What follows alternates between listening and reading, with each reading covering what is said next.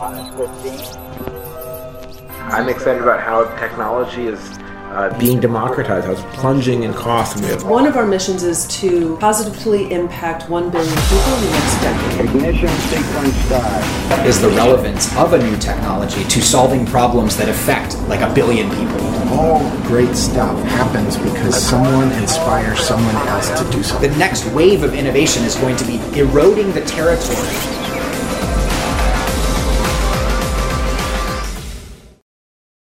How's it, Changemakers? Welcome to another episode of Exponential Africa, where we are bringing you the best thought leadership, innovation, and technology from around the globe. We are fortunate enough today to have with us in studio Dr. Merritt Moore, who is a hat-trick achiever. Merritt is a quantum physicist and ballerina, also delving into the astronaut sector. As an accomplished ballet dancer, she programmed robots to dance alongside her in her Instagram videos that have yielded millions and millions of views. Merritt is currently pushing a career as an astronaut. She's been cited in Forbes 30 Under 30 in a children's storybook and has been featured in Time and Vogue magazines. She explores the future of AI, machine learning, specifically with dance, and welcomes all forms of collaboration fusing dance, physics, and tech. With that, welcome, Merritt. Great to have you on the show. Hi, thank you so much for having me. And Merritt, I mean, do you want to tell us a bit about what inspired you to want to do all these incredible things? You know, not many people want to go out and, be a professional ballet dancer. That takes a huge amount of discipline. Then to, you know, be a scientist and a quantum physicist is quite a daunting field because, there's so much to go into there. And then, you know, want to be an astronaut as well. So, you know, what motivated you, inspired you to want to do all these things? It's just the feeling of it. So I started dancing when I was 13, and reluctantly, like, my mom took me to a dance class. It was kind of a bribe. It was like, if I did a month of ballet, I could do karate or something else afterwards. But she wanted to fix my posture. She's like, you're walking like your Korean grandfather. Like, we need to fix this now. And so I went to my first dance class, and then I just fell in love with the music and the movement, and that was something that I wanted to do for the rest of my life. And for physics, then it was through, I'll say, like, my father would take my sister and I on the balcony, and we'd stare at the stars, and we'd do these constellation mappings. And he would then ask us, like, do you think there's life out there? Do you think that, you know, what is dark energy? What's dark matter? Like, were there multiple big bangs? Was there just one? And so those questions would be, like, churning in my head. I'm like, I don't know. What are these? I want to learn them. And so I think, and I always loved math. And so then when I had the opportunity to take a physics class in my senior year of high school, I just fell in love. And the hard thing was that everyone said that I couldn't do both. And so I was trying to find ways that I could, I tried to quit dance a number of times, and it just kept dragging me back. And then at the end of 10 years, over a decade of pursuing both, I think I just came to the realization. I was like, why can't I do both? Like, I've now done Harvard. I've now done Zurich Ballet, Boston Ballet, English National, Norwegian National, like, and my Oxford PhD, like, I was like, you know what? I keep hiding that I'm doing both. And I was like, you know what? I think I've done this over a decade. Like, why not? Why can't this be more of the norm? And then, yeah, this astronaut stuff is new. I want to go to the moon. So interesting. I mean, what's so amazing is that if you think about it, you had really great mentors and educators that helped, you know, inspire you and help you learn about these different fields, which, you know, I'm so grateful to the mentors. Like, I would never. There have been so many guardian angels throughout my life, like, so many, and so many incredible mentors that I just I owe everything to. Who have really put their heart and soul into guiding me so I'm very grateful. That's one of the things I think I'm most grateful for. And then, I mean, and also I love that the fact that you didn't want to hide each of these incredible fields or these things you were practicing. What made you want to merge the two? When did you decide to merge and converge? dance and physics and science? It took a while. For a long time, I was avoiding merging the two because I really cared about excellence, and I was worried that if I merged art and science together, that the quality would go down. And I think that often art is used to communicate science, but I think that didn't interest me so much. Whereas now, where I'm finding my passion is finding the ways that science can push the arts and human creativity, but also where arts can come in and really push the science in research and in the actual, discoveries that are possible from an arts perspective by the way that it asks, forces us to ask different questions that don't happen in the lab, because there's so much pressure to publish papers, and I think people go in this tunnel vision, and so the creativity is lost and the potential for major breakthroughs. So in combining the two, what I've really cared about is am I enhancing, making the art more excellent, not dumbing it down in order to try to explain something? And is the science getting pushed forward by, collaborating with the roboticists around the world, whether at Harvard or India or, there are multiple projects I'm running. But, in that sense, that's why I've enjoyed now merging the two. And it's kind of, I was always a little bit pessimistic about it, but now I'm optimistic about it. Yeah, I mean, I think it's such a great way of advancing each field, because when the different fields converge, they accelerate the advancement of one another. In a huge way. Yeah, so you're accelerating science and you're accelerating creativity, and we're seeing this explosion of creativity coming to the world, being enabled by different technologies. And even, I mean, what you made me think about is NFTs and blockchain technology, how that's enabling artists to want to stay in art, because now you have a way of having a new type of ownership in that art. So parents of the past would be, maybe they would want their kids to go into art if they were an artist or they were creative, but it wasn't because they wanted them to be, this hugely successful finance person. Traditionally the roles of finance or law or doctors or things like that were always seen as these stable roles, because the arts were always a bit volatile and there wasn't a steady income. Now with this enablement of technology, artists are going to be able to, follow their passions and be creative and converge with these different technologies. And the jobs that were, I think, more profitable before are the ones that have more danger of being automated, being run by computers and robots and stuff. And so I really do think that creativity is now the most important thing that needs to be focused on in education, right? There's so much focus on answering questions and memorizing, regurgitating facts. And it's just dude, no one's going to be able to compete with Siri and Alexa. That's just, It's so silly. And I found after so many years of education, undergrad and then the PhD, was that even coming out of it, I was like, you know what? No one's really taught me how to ask good questions.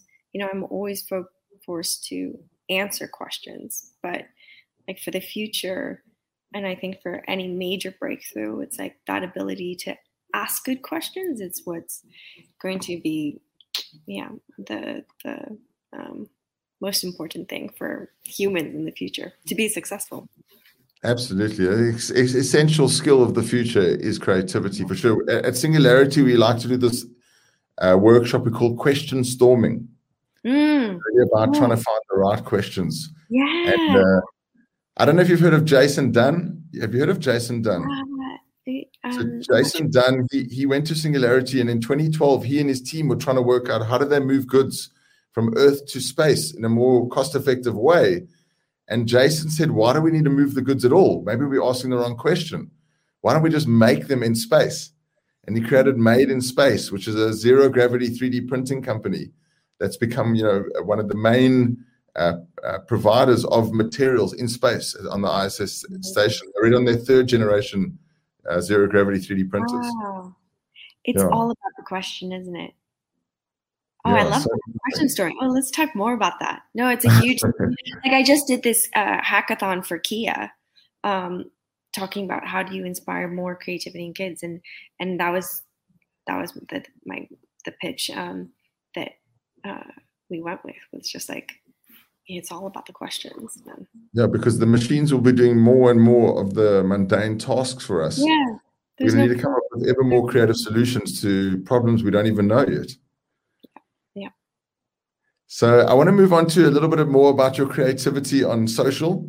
So, okay. You know, you've got millions and millions of views on Instagram through your various videos. What inspired you to start wanting to do that and program these robots and dance with robots? It was this pandemic, to be honest. Like, previously I'd been dancing with professional ballet company. I was dancing with Norwegian National Ballet. And there it's when the idea kind of got triggered where a friend of a friend worked with robots. And I was like, can I come and hang out with a robot? Like after... performances and like in between rehearsals, and they let me do that. And then I was invited as artist in residence at Harvard Art Lab, where I was given the space to start research what that movement might look like with an industrial robotic arm. And then the pandemic hit. That was, I was artist in residence from January to February, and then March everything was shut, and all my dance gigs got canceled.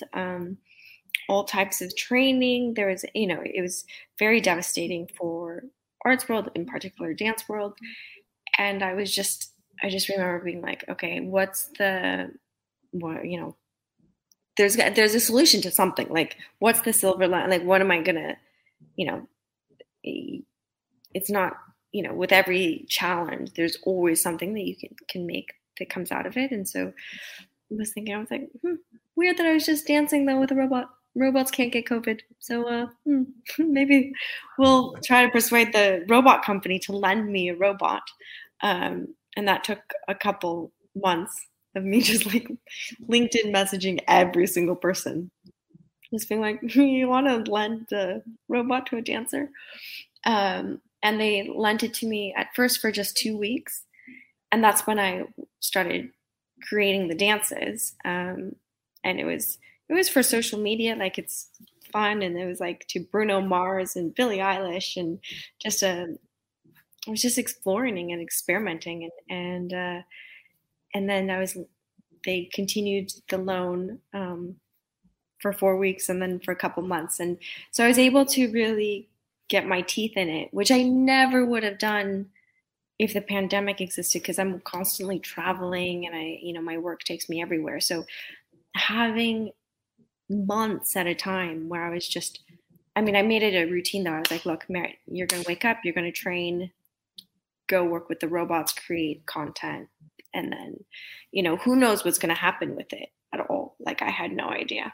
And so months later, now it's 6 months later, it's been amazing. Cause then, I was just 15-second long videos, and then America's Got Talent founded, and so I just performed live in front of like Simon Cowell and Heidi Klum and like all of those.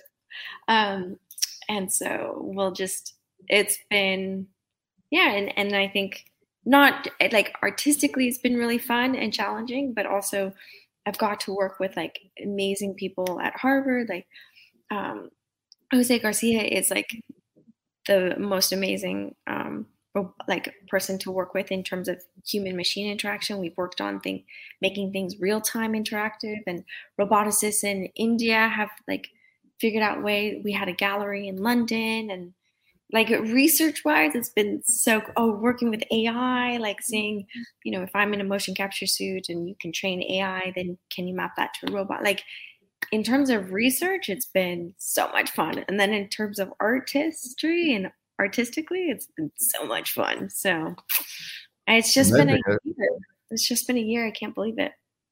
And that's what's so amazing. It's just such a great example of going out there and making things happen, even when you're put in a tough situation, because it must have been really hard, I'm sure.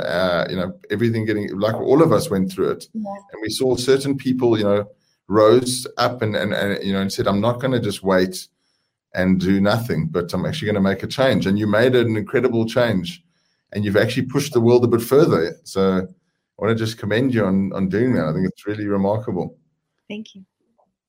And how does it work? Like, how do you actually program the robots? Like, do you have to do the move and then program? How does that part work? Yeah, I think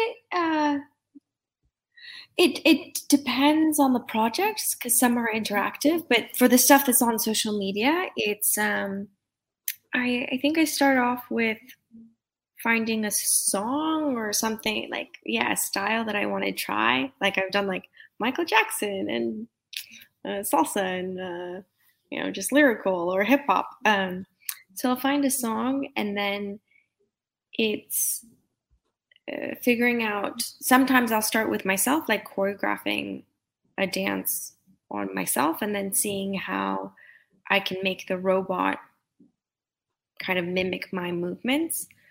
Or I'll play around with the robot and then see how my body can morph to kind of coincide with the robot's movements. And so in that sense, it kind of changes. The hard part in it is getting the timing right, artistic, like the artistry of it, because you want some things to be long and then you want to speed it up, and like the robots are never out of time, huh? Yeah, I can just imagine. It's like, Merritt, you've screwed up again. Like, really? But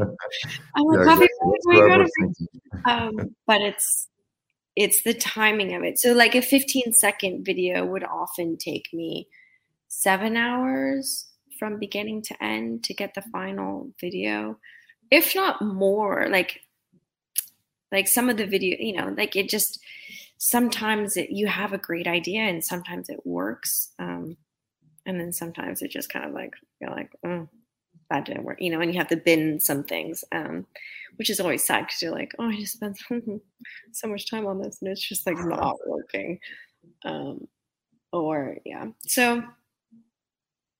That's been the adventure with that one. No, it's fascinating. And we're so excited to hopefully be seeing you at the Singularity South Africa Summit in October. That'd be amazing, because right now it's been 15-second videos. Don't reveal yet. We're going to keep it a surprise for the audience. Okay. But it's just like the scaling of it. Then for America's Got Talent, it was like a minute and a half. And then, then I'm really having to dance. And so it's just like scaling things up and making it, bigger and better. And live, it's fun. We're super excited. And we've just got a bit of time left. I want to quickly touch on some of your quantum physicist adventures that you've been working on. And what about your, if you could just tell us a little bit about what you're working on at Oxford, or what you were working on at Oxford around photon detection. And what is that? And what were some of your big challenges there? Yeah, so for my PhD... maybe just to take a step back, what is quantum physics, just for the audience, so that if you could explain that very briefly. Yeah, so quantum physics is exploring what happens at a very small scale, like at the scale of atoms and electrons and photons.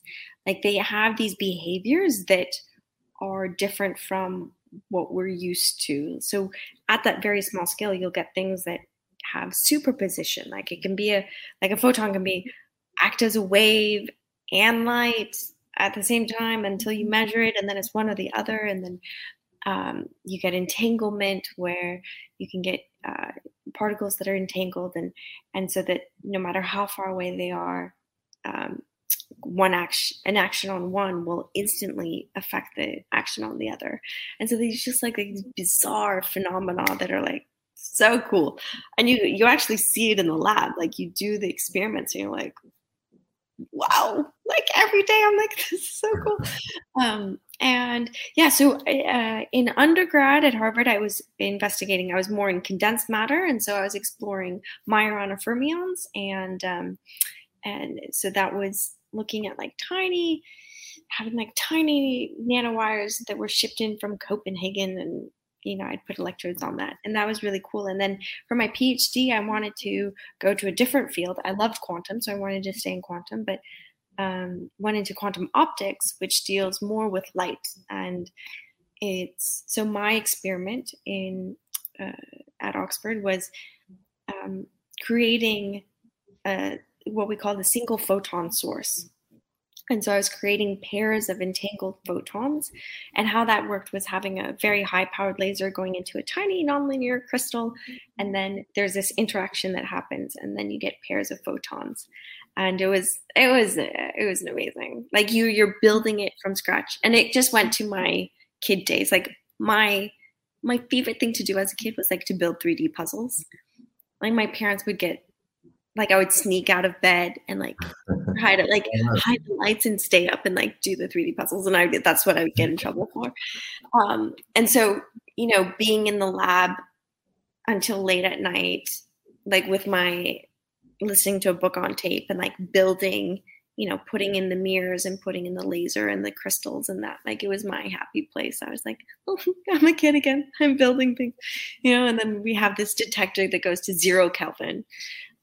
Minus 273 Celsius, which is we had wires, we snuck wires through the roof and then downstairs because the detector was downstairs. And oh, wow. It was, yeah. It's pretty incredible because, quantum computers have to run at what you're saying, at these very, very cold temperatures. Yeah, yeah. And at Oxford, I think that's also something that's very fortunate, is to be able to access this type of equipment. Do you think in the future there'll be a lot more VR versions of this, these same pieces of equipment to run these experiments? Yeah, I hope so. One project that I have been working on and want to be continuing is, I find it so frustrating that in physics books, although even my way of trying to describe quantum physics, right? Where I'm it's something we can't experience, right? But imagine at a very small scale, it acts differently. And in textbooks, it'll go straight to the formulas, being here's the math, this is the proof, and take it or leave it, And so been working on projects and delving into it more of how to make it more intuitive, right? Can you make an experience where the quantum side of things, the bizarre behaviors of it become more intuitive. And so, yeah, that's, a project I'd worked on. I saw some other VR company, I think, saw my idea and did a version of it. But I think we can still make a better one. I'll chat about that. We do quite a bit of VR. Yeah. Yeah. Yeah. No, it'd be cool. It's just, I think it's a better way of teaching it. It's just being how can you make it more intuitive? Because it's very unintuitive. Quantum is very unintuitive. I mean, if you think about Edgar Dale had that famous saying, I'm paraphrasing it because I don't know the exact amounts, but you remember a certain amount of what you read, you remember a certain amount of what you hear, you remember a certain amount of what you see, and you remember over 80% of what you experience. Mm. So the immersive experiences create a much better way of learning. That's faster and more immersive. But we've run out of time. So I just want to end off by just asking you anything else exciting that you're working on to leave us with. We'll be following your journey online, and we are really looking forward to seeing you at the SUSE Summit in October. Yeah, that'd be amazing. Besides that, what else are you working on? The stuff I'm working on is increasing the robot dances, going to another level. Just, right now it's been with one industrial robotic arm that's kind of small, and scaling everything up and making it bigger. And then also just continuing my dream of, going around the moon and going to space. And so whether it be lessons and every day that I'm doing, and I need to get my private piloting license, and just working on that dream. of going around the moon. I want to go. Well, I want to join you for sure. Mm-hmm. So thank you so much for that, Merritt. We really appreciate your time and everything that you do. And we will, as I said, we'll be following you online. And that's all we have time for today, folks. So I really hope that you enjoyed that episode. What a fascinating field, moving deeper and deeper into the metaverse as we evolve as humanity and explore new spaces to work and play and live in. So make sure to like and subscribe to our YouTube channel or this podcast. If you want to hear more, we have a number of Exponential conversations coming up. Have a great day and keep smiling.